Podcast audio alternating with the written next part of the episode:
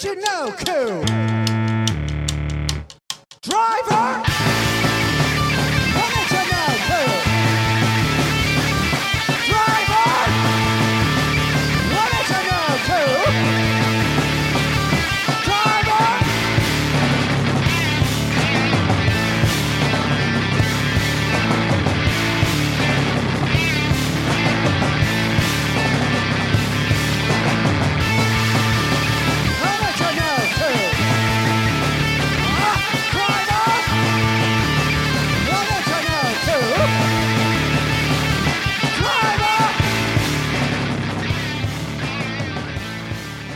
Hello and welcome to the Interstate Wrestling Podcast, the wrestling fan podcast brought to you by the Lunchador Podcast Network. On a journey, as always, of wrestling fandom, wrestling enthusiasm, enjoyment, and total nerdism. I'm your co host, James. And I'm Josh Mordecai. Excited to do kind of a quick check in on the state of wrestling so far in 2021.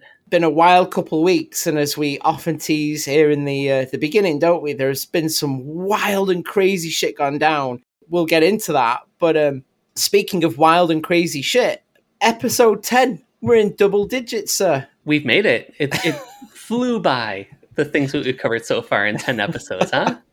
Now, if you're uh, obviously figuring my mathematics skills, there are actually already 10 editions out there. But of course, we were two nights for WrestleMania weekend, so a double album for our fourth episode. Yeah.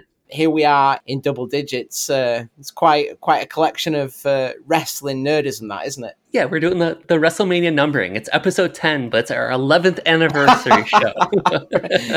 exactly. Going with the VKM counting schedule here. yeah.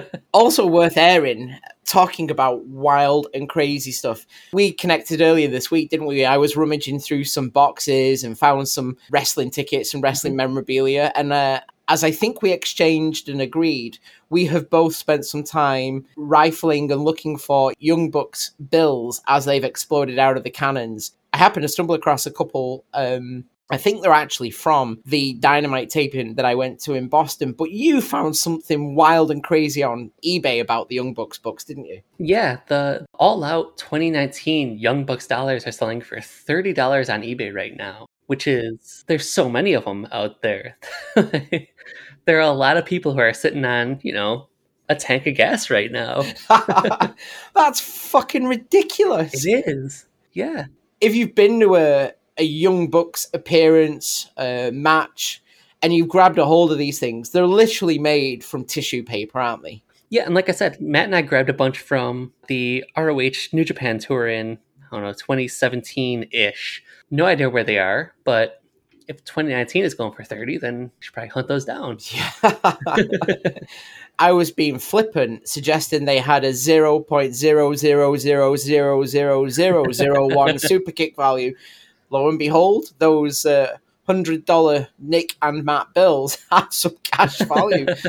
Yeah. so, folks, if you're listening to this and you've got some Young Bucks books stashed in your draws or in the middle of your last PWG program or whatever you've got, get those bills out and get them turned into some cash. Yeah. I am surprised. I, I mean, I guess I shouldn't be right. I'm surprised and shocked at the consumer value that certain things have in this world at this time. Yeah. Like we said, there has been some wild and crazy shit going on in the wrestling world since we last got together and had a conversation. Let's dive straight into this because there's so many places to go and so many things to dissect for a second. Why don't we hit the interstate straight out of the gates here and let's talk about the state of wrestling over the last couple weeks? Hell yeah. Let's do it.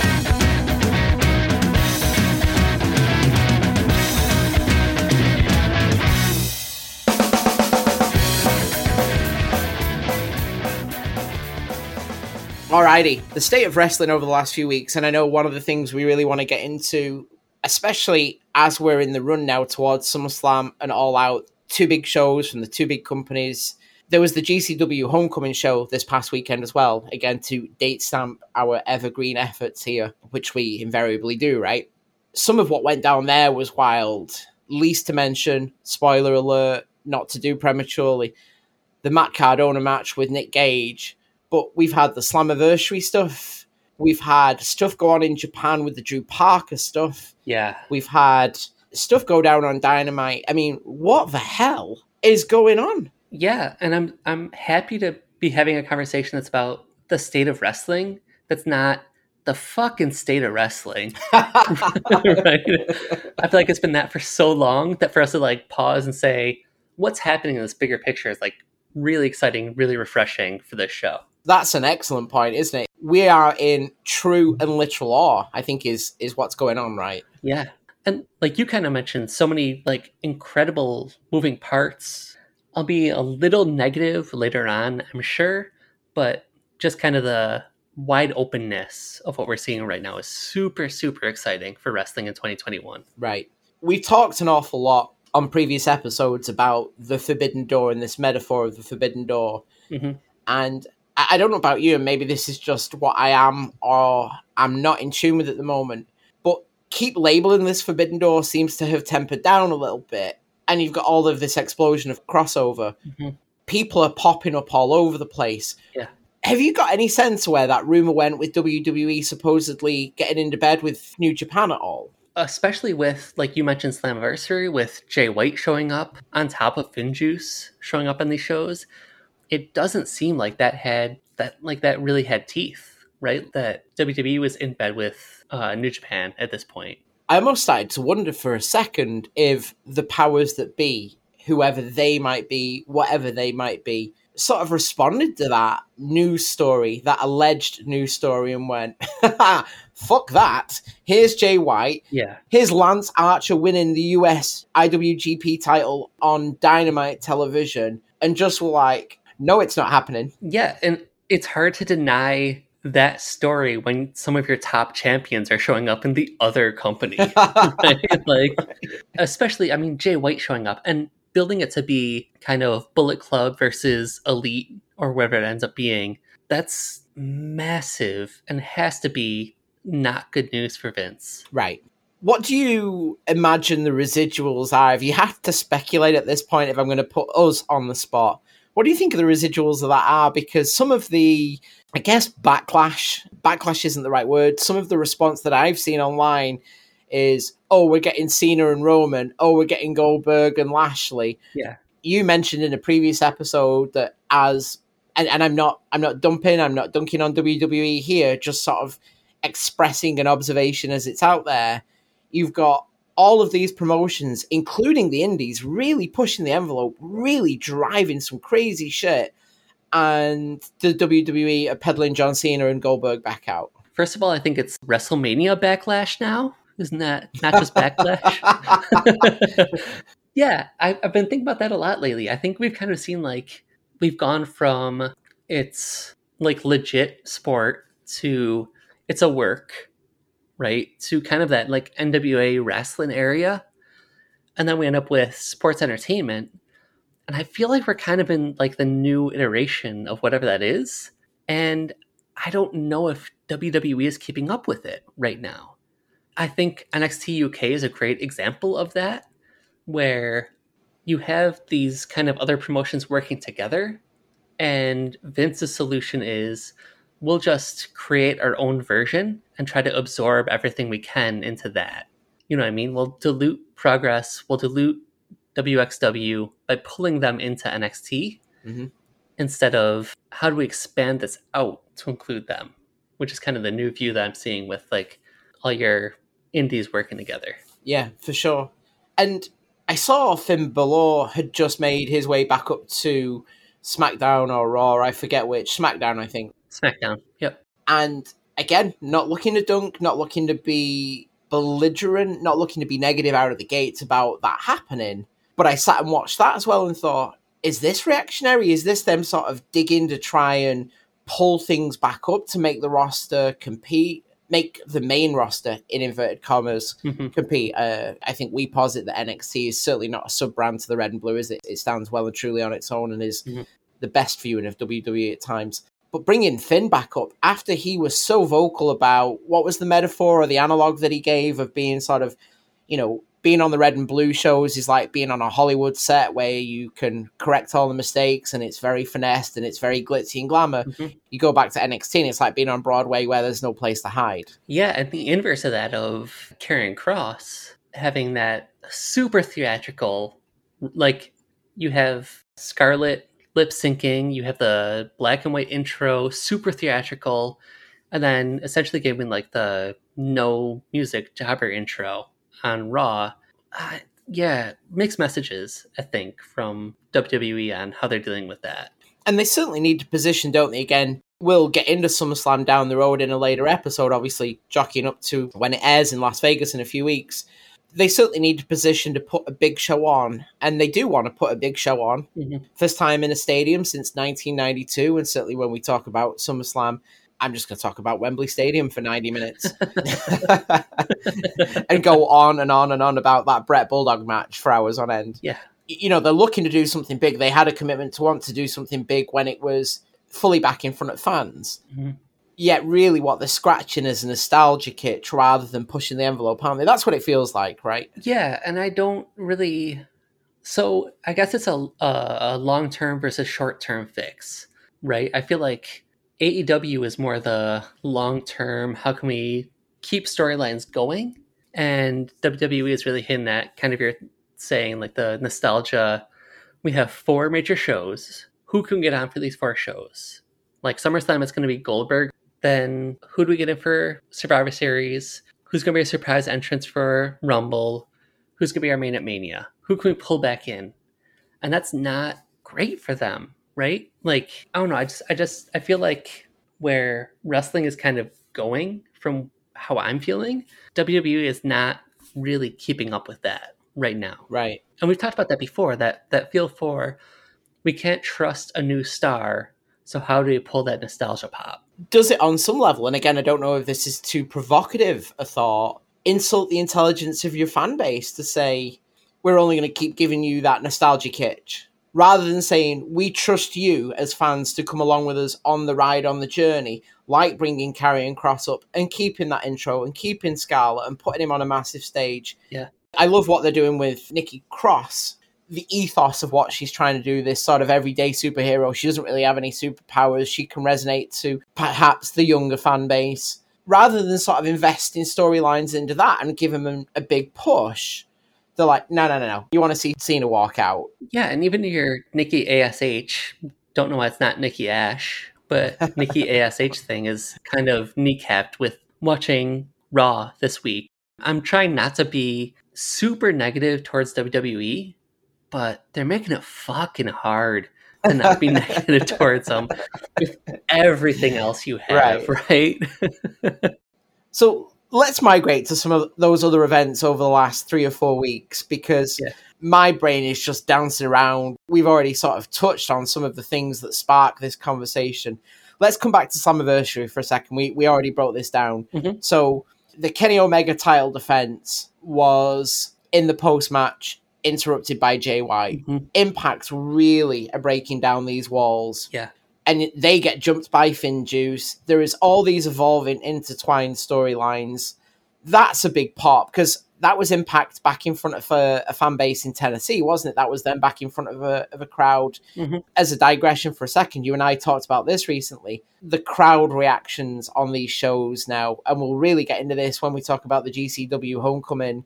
It's amazing, isn't it? Yeah. these promotions to go back to that point that we just said all of these other promotions whether it be impact whether it be aew whether it be gcw seem to want to be bringing the fans along for the biggest reactions and the biggest pops welcome back Yeah. here's something fucking surprising that's going to blow your mind and outwalks jay white Right.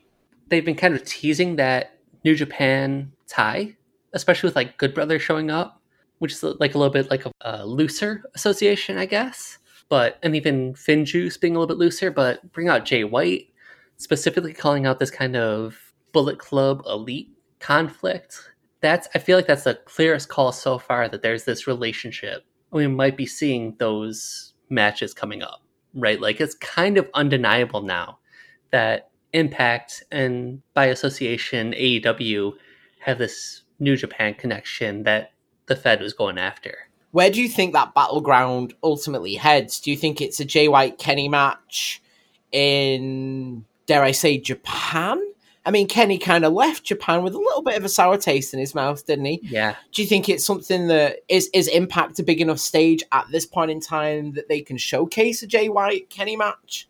So I don't know what their next what Impact's next big show is, but we got AW in September, and then of course a January fourth show. Mhm. That's like four or five months.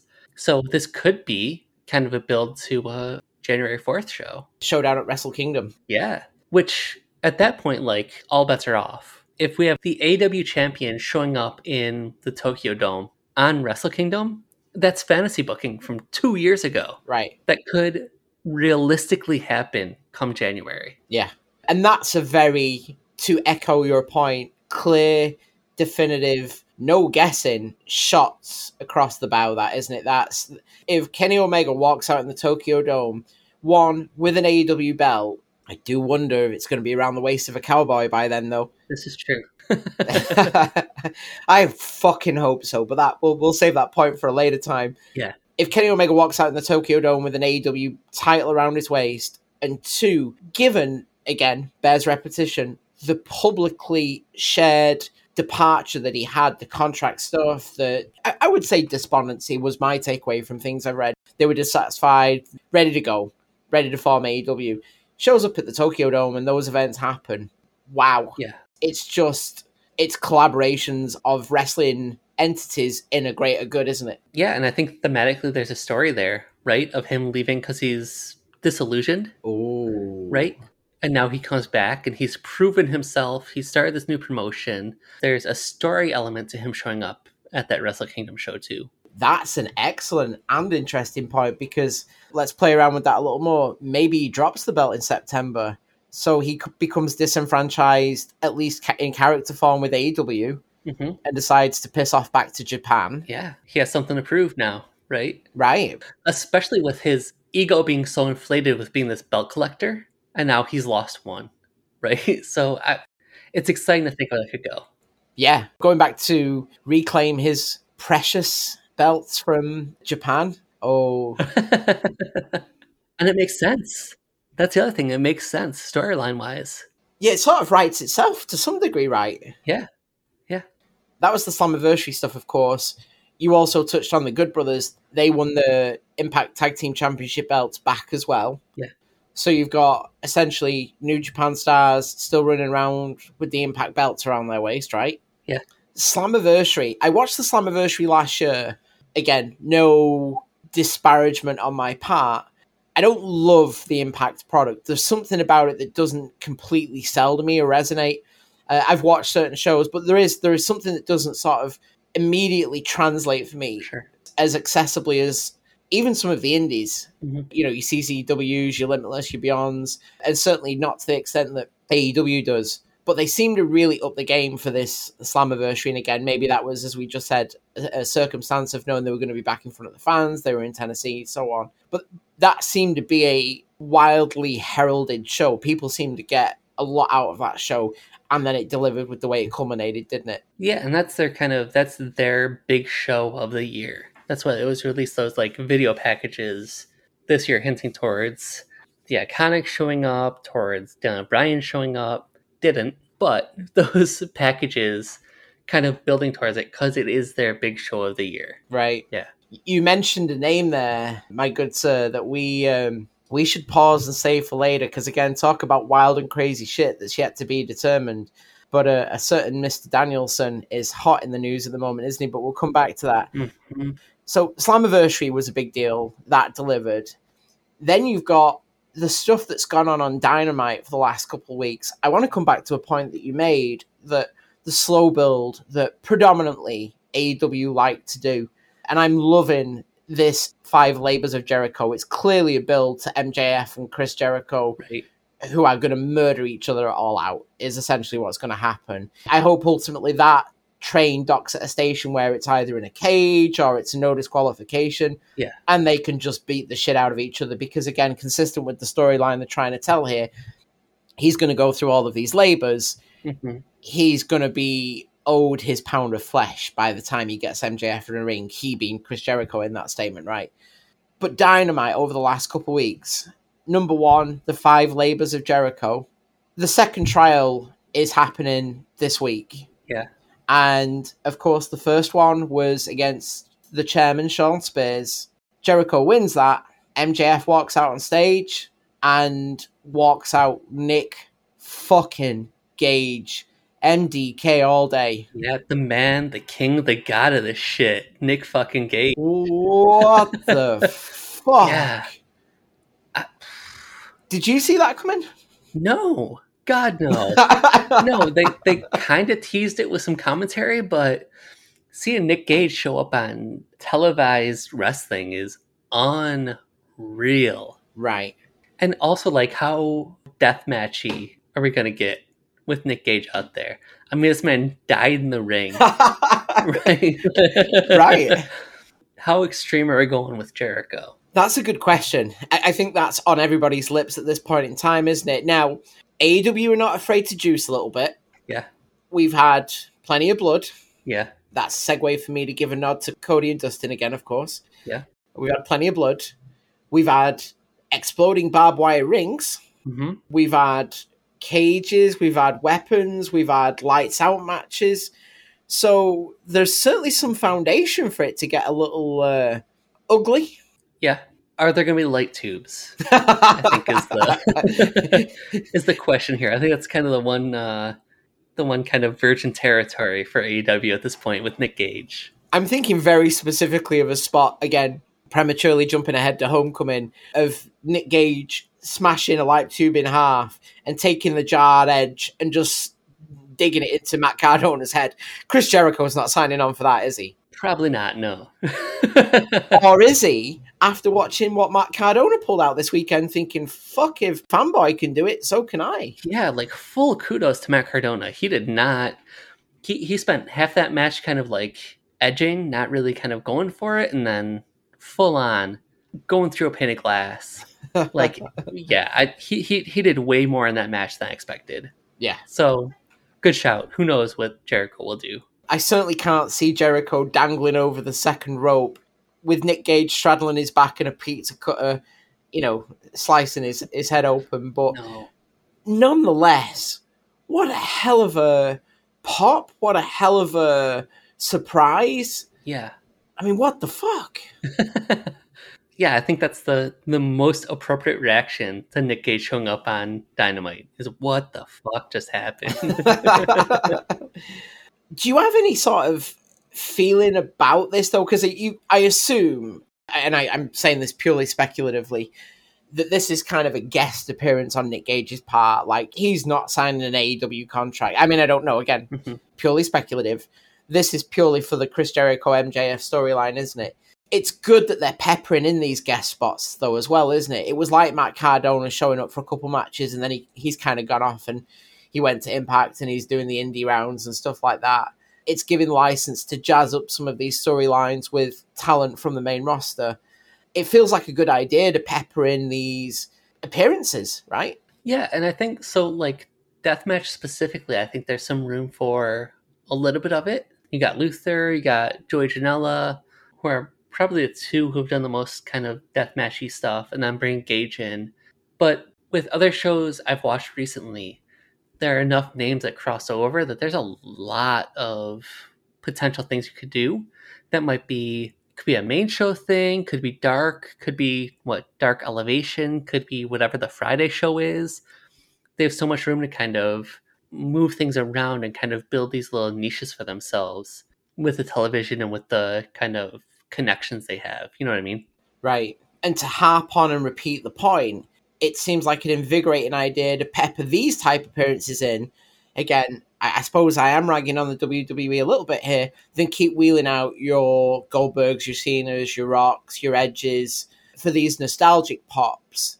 Why not go and get your NXT superstar and give him a guest appearance on Survivor Series? Your Adam Coles or you know your Johnny Garganos, who who can, as they have demonstrated time and time again, can hold their own in an, in an arena of a large live audience. Yeah, and that kind of calls back the idea that instead of having a an NXT UK, like, oh my God, Pete Dunne, he's from Progress. What's he doing here? Oh my God, Walter, what's he doing here? Right. He's a WXW guy, and this kind of interplay of promotions that we're seeing other companies do that isn't the model WWE is running with.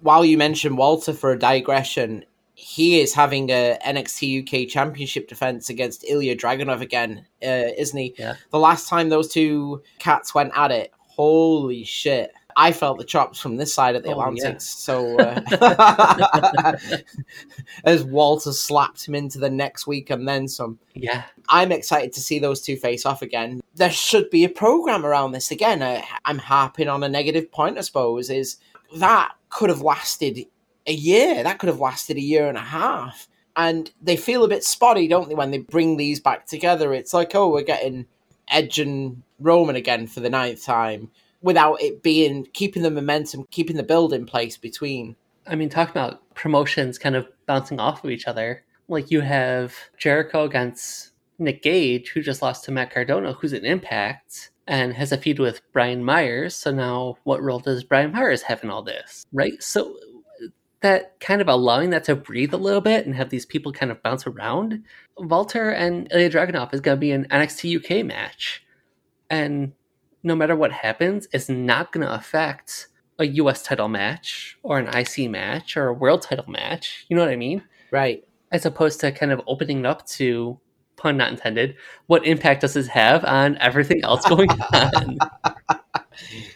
It's trusting that your fan base can come along for the ride to join all these dots Mhm. with you, right? Mhm.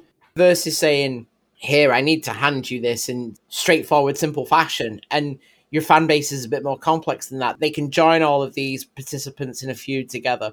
They can recognize all of the moving parts Mhm. and then join the emotional investment of the story rather than just being like, oh, it's Edge versus Roman for the eighth time. I think that's entirely a fair point that to keep up with all those, you have to watch Impact, AEW, you have to pay for the GCW show, you gotta like be kind of in touch with BJW, like all these different moving pieces versus I can watch on Monday, Tuesday, Friday to keep on top of the WWE product. That's way easier to keep track of than all these other kind of promotions interplaying off of each other. you raise a fair point there. So maybe the counter argument is WWE actually saying there's actually more programming on TV than you could possibly ever keep up with now. So we'll deliver it to you in palatable sized fashion. We've made this point on much earlier episodes, haven't we? Yeah. When we actually tried to sit down and figure out how many hours of wrestling were on TV a week now, which I think was 11 billion hours of, of wrestling on TV. Are they in fact saying, no, you don't have that time commitment. You can sit down, watch a Raw, and pick it up pretty quickly. Yeah, I've watched probably eight hours of non WWE programming just see where those like interlock. I could spend the same time just watching WWE and getting more condensed stories. I do feel like you can switch on SmackDown on Friday night and be right up to speed with where it's going for SummerSlam. Yeah, especially since those stories don't really cross over, Right. right? Like once, maybe twice a year, you get SmackDown and Raw on the same show. Yeah, good point.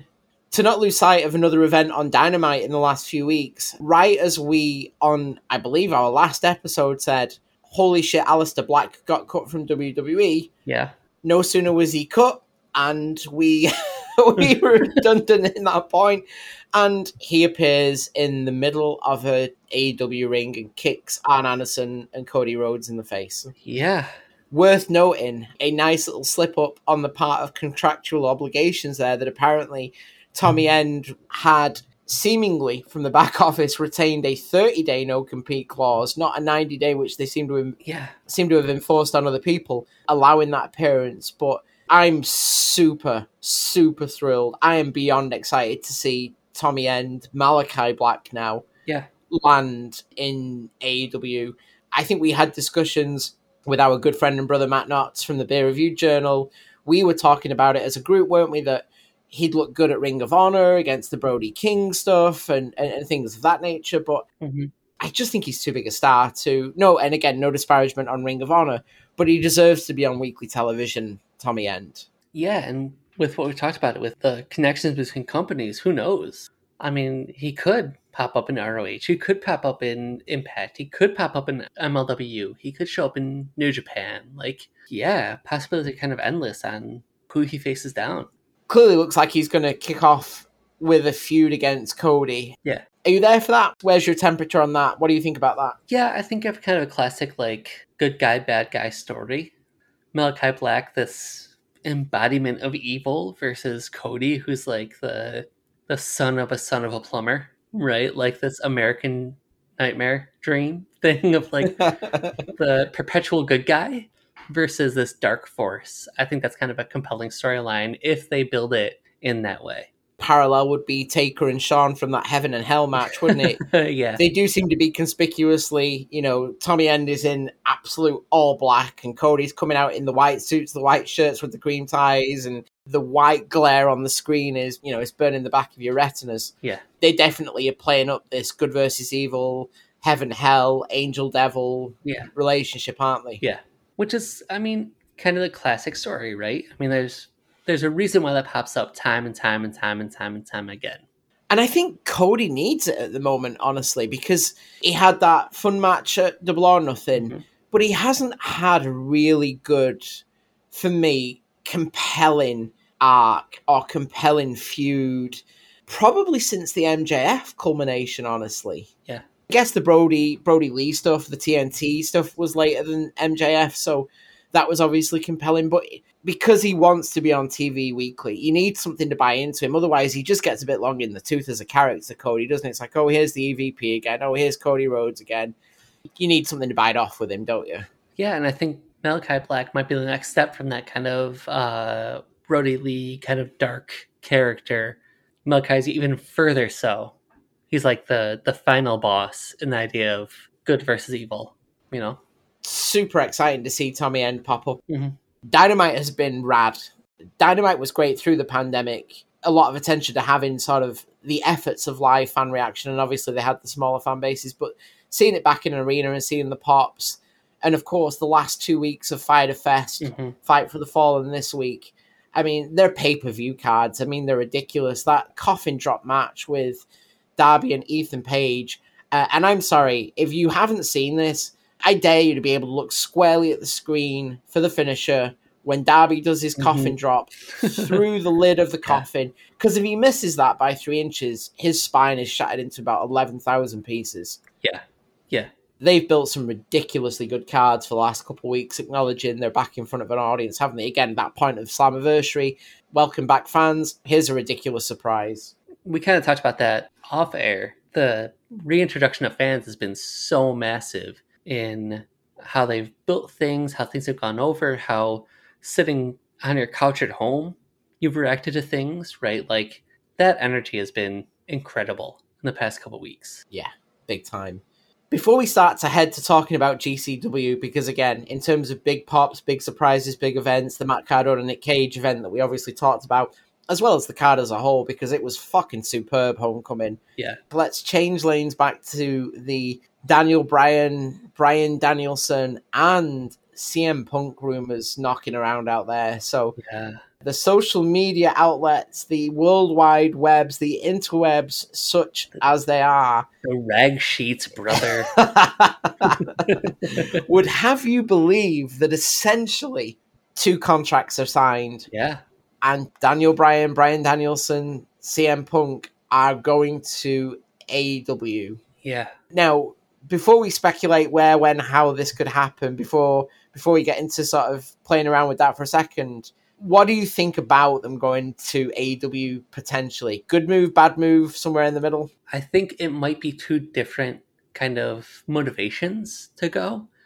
I think Punk it's a little bit like a less intensive schedule, whereas Brian it's a little bit more freedom. He's talked pretty openly about wanting to go to Japan or the Indies or whatever, and has that more freedom than he would with Raw or SmackDown or NXT. Punk, I think, could be okay with work a couple dates, go home type of thing. You know what I mean? I think it makes sense for both of them with who they are in their career right now to go for AEW versus WWE. Daniel Bryan is obviously Brian Danielson. I guess what he will be called, if this is all in fact true, remains to be seen. Right. He's obviously got a couple kids now, and he's you know he's he's been pretty vocal about. You just said it, wanting less time on the road. What's CM Punk's motivation to come back? Now, I have to fully disclose. We talked about my lapsed period, my, you know, big gap in wrestling history where I didn't follow acutely. And again, CM Punk would be somebody in real time who I saw none of his actual career. I've gone back and seen matches, and I'm certainly well aware of the falling out and the departure from the WWE. Mm-hmm. He seemed to have shied off wrestling, sort of shied away from wrestling for so long. And notably, the 2019 All Out in Chicago, this rumor was rife then that because it was in Chicago, because of the Chicago obvious ties, CM Punk would come back. It didn't help that he was, you know, guest appearing at Starcast and doing a panel and meeting and greeting fans, and everybody was convinced he was going to come out and show himself for All Out 2019, and of course he didn't. What is his motivation to come back? Why? It's a great question. I don't know because there's been a lot of kind of kind of implication that he's not super interested in being back in ring. He's come back to WWE as kind of on-screen talent, but not a wrestler. So it's a good question. Is is it just that he kind of misses some in-ring action without the kind of intensity of a full tour schedule? I don't know. It's a great question. You touch on one of the reasons, alleged reasons that I have grown to understand. Mm-hmm. And it's that he isn't particularly interested in stepping back in between the ropes anymore. He's not, in fact, all that invested in being a wrestler anymore. Right. He's got other endeavors. Mhm. You know, his wife is doing extremely well for herself outside of the ring. AJ has got her book that she wrote a couple of years back, and she's a big promoter and proponent and supporter of mental health, charitable causes, things of that nature. Yeah. He doesn't necessarily need a life in the ring. I think somebody like I'm going to keep calling him Daniel Bryan because that's the name that comes most immediately to mind. Is a wrestler at heart, isn't it? And I, am not saying that CM Punk isn't. I just I don't have that relationship to CM Punk again because I didn't live and breathe it at the time. Mhm. The journey that Daniel Bryan took to come back to the ring, getting medically cleared. My impression is that CM Punk doesn't necessarily want to be a wrestler. Daniel Bryan does. Given what you said with his kind of medical issues, I think that's fair to say. Punk jumping to kind of the MMA aspect to keep that kind of combat sport experience alive, whereas Bryan went more kind of the GM, how to stay involved with wrestling until I get cleared. I think demonstrates the idea that Dan Bryan is kind of more closely tied to wrestling than Punk is. Right. I mean, not to disparage Punk, because if you even just watch the opening of his last ROH show, his devotion to wrestling seems to be pretty deep. And I don't know if I can, I mean, being just a fan, can say his devotion is anything less than Brian's to push him towards showing back up in front of that crowd to perform versus be a personality. You know what I mean? Sure. Yeah, absolutely. Now, of course, if this is in fact true and these two names have signed, the two things that have been running through my mind is one, what does this do to the roster? Because you've had a significant influx of names Yeah. in the last year. Now, going all the way back to the start of the pandemic, bringing Matt Hardy and Brody Lee, Mhm. you've had people like Christian Cage come in. You've had Paul White, who, of course, is more on sort of the commentation side Mhm. but you've brought an awful lot of nostalgic names in. Again, if we're talking about scratching that nostalgic itch, I think there's an appetite to see some of these talents wrestle. Mhm. But what does that do to the locker room? Because now you're getting real heavy with some of these legacy wrestlers, some of these legacy talents, aren't you? What does that mean to like your top flights or your Griff Garrisons or, you know, talent of that nature? who there's been clearly a heavily invested display in promoting them. Mhm. They're going to be fighting the likes of Daniel Bryan, CM Punk, Chris Jericho, Christian Cage, Matt Hardy for airtime, right? Yeah, and I think it falls on those guys you just named your Jerichos, your Punks, your Bryans, whoever. kind of step up and be kind of the locker room leaders, right? Like, how do you build the next generation? You bring in the generation that's been new and let them lead the way. Maybe they're kind of working with those guys. Kind of the what Matt Hardy has been kind of doing, where he's been with so many different people in AEW to try to build them. Maybe you build a punk stable, uh, Brian, he's out there with these guys, or they're working these guys and they look really good against them to kind of build those characters as real contenders and as real names in the future, uh, as potentially great stars for that company because of the work they've done with these established names. That's a great point with Hardy, isn't it? Because he's got this Hardy family brand that he's got Private Party in, he's got Yeah. Angelico, the tag team. What the hell are they called? TH squared or something. Yeah, Yeah. yeah, that's it. He's built this Hardy family brand where it really is factioned hmm all of these up and coming talents again. We talked previously, and will certainly be a future episode, sort of dissecting all these factions and the usefulness and function and relevance and importance of factions in, in wrestling storytelling. But that's a good way to blend these legacy big talents, nostalgia talents, and then have newer talent, development talent. I think the Team Taz, if that's what they're called, Oh yeah, is a similar idea where it's Yeah. Taz is the signature leader, but he's kind of more the you know the manager role, and he's got the Will Hobbs, he's got the uh, uh, Ricky Starks. Ricky Starks. Thank you. Team Taz is is an example of that as well with that developmental aspect, isn't it? Yeah. And again, another digression. I do love the rupturing that's going on with Brian Cage and Ricky Starks, and Yeah. the title changing hands there, and that's a nice little side storyline that's going on at the moment. So, any thoughts? Where, when, how? Assuming, let's play around with this for a 2nd Mhm. Assuming these are legit contracts, and I seem to be, I don't know about yourself, I seem to be seeing a lot more buzz that the Punk one is all but ink on paper. Like hmm the Brian one seems to have a little less heat in it. Yeah, Maybe that's just Punk, maybe that's just Chicago, maybe that's just fan fever. There seems to be a strong drive to want the CM Punk one to be done. They've got All Out coming up in Chicago. Yeah. Again, referencing 2019. So there is a natural, conspicuous tie to that story. They also announced, didn't they, and the tickets went on sale for that Arthur Ashe New York Stadium show, which will be AEW's biggest outing in front of a live crowd 15, 16, 17,000 fans. Mhm. Tony Khan has promised a pay per view level show for that event. Let's assume Daniel Bryan and CM Punk are signed, Mhm. and you're Tony Khan, Mordecai. How do you book that? Where do you wheel them out, and what do you do first? I mean, Punk comes out in Chicago because that's hometown crowd. Has to. Has to. Don't know where. Could be. I guess it's how do you put both of them into the story might drive that.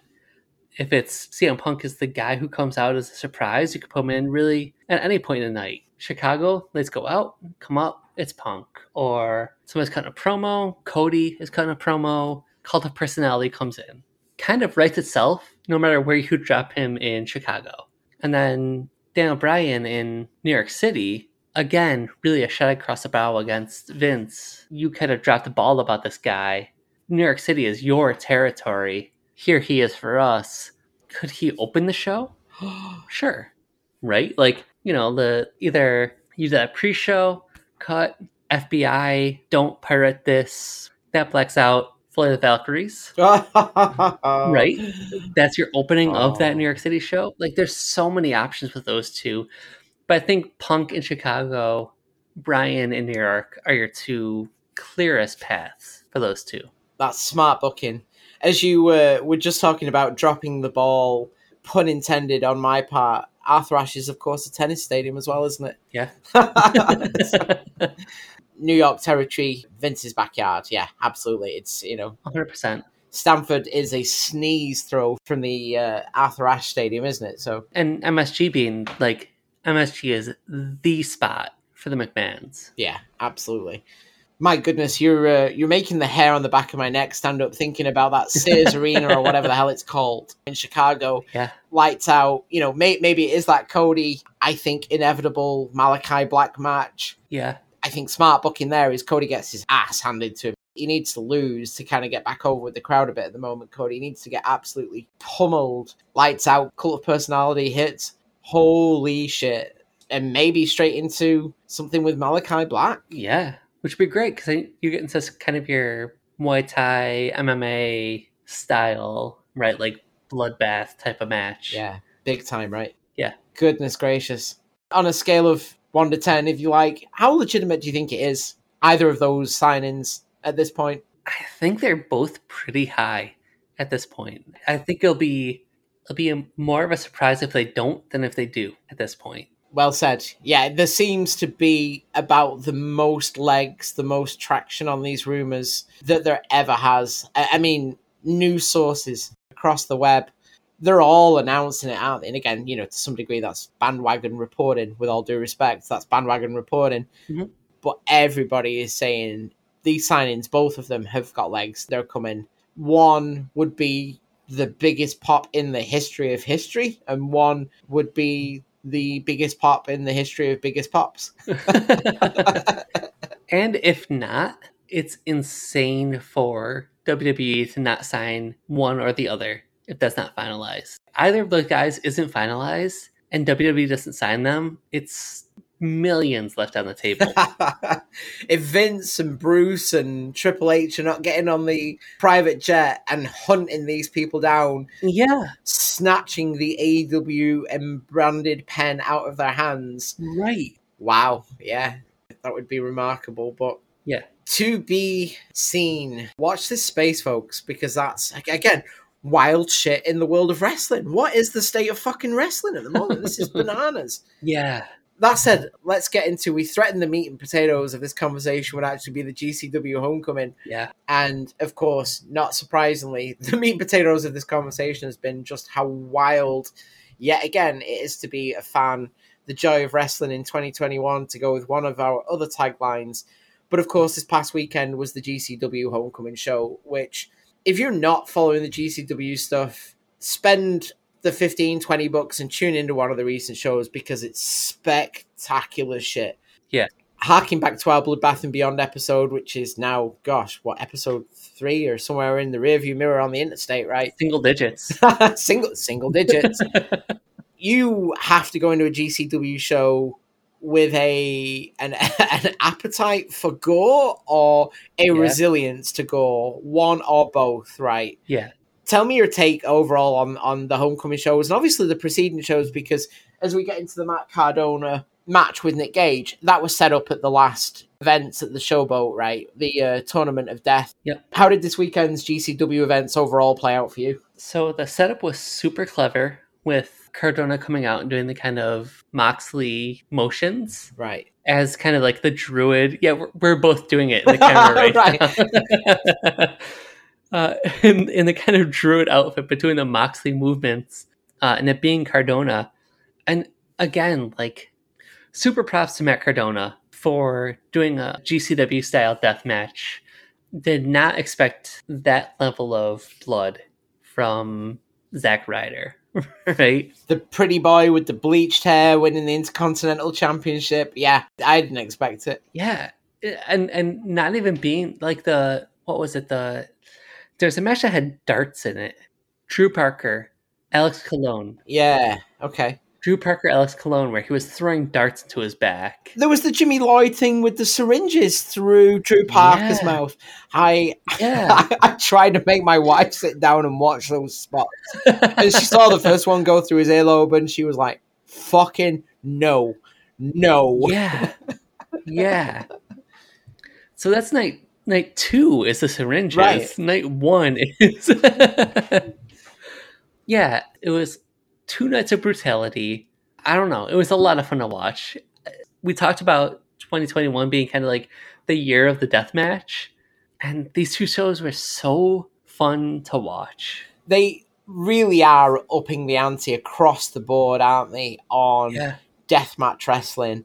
And it's funny because this will contextualize to two cup stuffed two years ago with G Raver yeah, and the Jimmy Lloyd situation. And of course, on Homecoming this past weekend, they're there as tag team champions. They lose to uh, Mance Warner and Matthew Justice. Yeah. Setting up a continuation of the storyline, which again, I love a real good story in wrestling. I love stuff that arcs and joins the dots and connects. G Raver and Lloyd break down, they turn against each other, and they're now setting up for the Second City Summit, the GCW indie events that are going to happen in Chicago the week of All Out. yeah, And G Raver turns on Jimmy Lloyd at Homecoming as a residual from that ladder spot from two cup stuff, then I was just like, yes, fuck yeah, Long term storytelling. long term storytelling. But to come back to my original point here, they're upping the ante in what they do. And I think back to that G Raver spot that went inadvertently and so accidentally wrong. yeah. Like, fuck, guys. Like, the glasses, the light tubes, the, you know, Atticus Cogar with the make skewers, which I think he stuck about eight collections in people's heads over the course of the weekend. Uh, Yeah. Somebody looked like a Chia Pet because he just jammed so many meat skewers in their head. Was it the Janela match? I think it was the Janela match. Yeah. Yeah. yeah. Janela a couple times sort of gripped sort of his underarm, and I thought, oh fuck, he's going to get some artery cuts here or something. Yeah. I'm a little cringy. I'm a little apprehensive at how much this envelope is getting pushed. Drew Parker is a fucking maniac. Yeah. And for him to win that BJW title 24 hours before the GCW title is wild. He wrestled three death matches in three days, Yeah. four days, three, whatever the timeline was, right? Yeah, and like no joke, because that it's not like that GCW show was light on him. no, Jimmy Lloyd on night two handed him his ass. Uh, Obviously, Drew won, but Yeah, my goodness. yeah, And there was talent galore. One of the matches that I really enjoyed from, I think it was the second night, was the Cesar Bononi outing. yeah. With Chris Dickinson. Yeah, that was a super fun match. Yeah, I was gonna call it from night two that uh, Starboy Charlie Jonathan Gresham match Yeah. being just a great display of technical wrestling. He had an outing against uh, Marco Stunt on the first night as well, didn't he? Uh, Starboy Charlie as well. Yeah, Like, it was just loaded with real good talent. yeah, and again a testament to the indies and what is great and insane about the indies is just what these gents and ladies alike are willing to put themselves on the line to do on the indie wrestling platform. I mean, look at the GCW ring. I mean, it didn't even have a an apron around the ring, for God's sake. yeah, It's no frills, is it? And they just are going ape shit in, in GCW. just the kind of variety of matches you see there, where it's the you get obviously the deathmatch stuff, you get that kind of intermission, kind of lucha e stuff, Mm-hmm. you get super technical stuff, you get a good variety of shows in that one one chunk of wrestling. yeah, it really is delivering the full smorgasbord, the full menu of what you want to see. Yeah. I really enjoyed the uh, Penelope Ford and Allie Katch Yeah. match as well, with Effy there, of course, out in uh, Allie's corner. there was a real good spot there where somebody was supposed to go through that shelf and it would not break. Yeah, So at one point, they're holding hands with each other, just trying to kick the board in half. that's my one critique of that like those shows is the the commentary you could have done so much more with instead of just calling it whatever with whatever that commentary was you could have done so much more and done so much with them not being able to do that whether it's that Allie Katch doesn't have the power to do it or it's Allie Katch being whatever yeah commentary on those shows was a little bit lacking for me Yeah, it's tough to follow. up The commentary on those shows became a little white noise for me. If I'm going to make a yeah critical, critiquing observation, But in that match too, Allie Katch doing that like super deep Boston Crab and Penelope kind of rolling through it in that bridge was it was just so good. yeah. Oh yeah, Yeah. Other standout moments from the from that weekend for you? The main from night one was unreal. The immediate reaction from the crowd when Cardona won was unbelievable. he got some heat. Yeah. Holy shit! Yeah. Like as soon as that three count hit, battles were in the ring. It was unbelievable. If you haven't seen the images of this online, the still photographic images Yeah. of Matt Cardona just on his knees, his white tank top, crimson red from blood, Yeah. and all you can see. I mean, it looks like a Budweiser commercial at the end of the day because there's so many fucking beer bottles in the ring. He's just knelt down yeah. in a sea of pelted bottles, isn't he? Yeah. And I do dig from the second night as well because Meltzer saw that, didn't he? And I guess had plenty to say about that happening. And okay, sure, you know, pelting objects into the ring, one thing, but really what was being jockeyed for there was the heat Yeah. and Cardona acquired that heat and then some, didn't he? He commanded Oh yeah. having Smart Mark Sterling come out the second night for a bit of a promo Yeah. and advising the GCW fans that he had won the GCW Yeah. Universe belt. Not quite to the extent Cardona saw on the first night, but there was a couple more Budweiser tin bottles heading uh, Sterling's way as well. And his comment being like, "Hey, fuck you," and that being the entirety of his comment. Like, so good. No doubt. and to hark back to the point about the crowd reaction, we, we mentioned this early on in this conversation.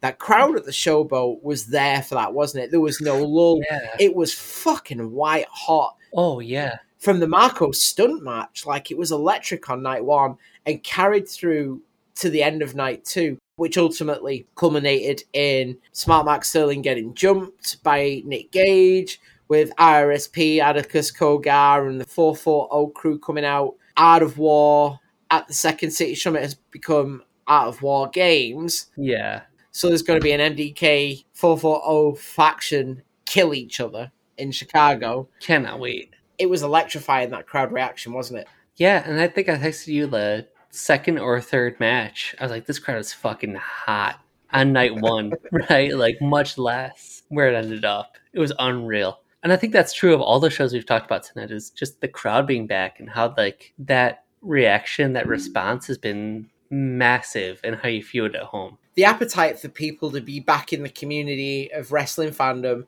to be back in the community of seeing this live in halls, sports venues, arenas, hmm we're chomping at the bit, aren't we? Oh yeah. So it's certainly translating. I did wonder, especially after seeing the Mania crowd, and again, no disparagement here. After seeing the Mania crowd, they were there for that, but there was twenty five thousand Mhm. fans in a sixty thousand seat arena. Seeing the crowd reaction at Double or Nothing, hmm and then seeing the crowd reaction when everything has hit the road is back onto a touring schedule. It's coming through the TV, isn't it? It's inviting you in as the viewer on screen as well. It's bananas. Oh yeah. GCW, to stick with our interstate metaphor, need to lay off the gas with the stunts they're pulling with their fucking death matches.